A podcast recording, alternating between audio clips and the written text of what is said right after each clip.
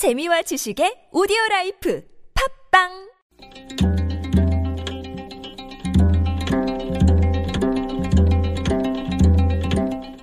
한문학자 장유승의 길에서 만난 고전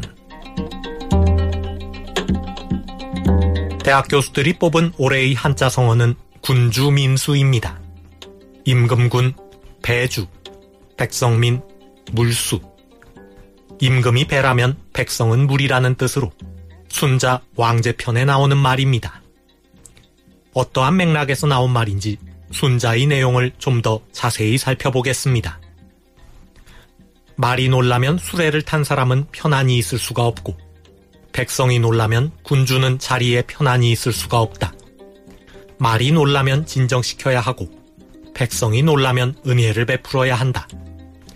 현명하고 능력 있는 사람을 선발하며 착실하고 주의 깊은 사람을 천거하며 효도와 공경을 장려하고 고아와 과부를 돌보며 가난한 사람을 돕는다면 백성은 정치를 편안히 여길 것이다. 백성이 정치를 편안히 여긴 뒤에야 군주가 자리에 편안히 있을 수 있다. 그러므로 군주는 배와 같고 백성은 물과 같다. 물은 배를 띄우기도 하지만 배를 가라앉히기도 한다. 군주민수라는 고사성어가 나오게 된 유래입니다. 물결이 흔들리면 그 위에 있는 배도 흔들리는 것처럼 백성이 편안하지 않으면 군주도 자리에 편안히 있을 수 없다는 말입니다. 따라서 백성을 두려워하고 백성을 위한 정치를 해야 한다는 것입니다.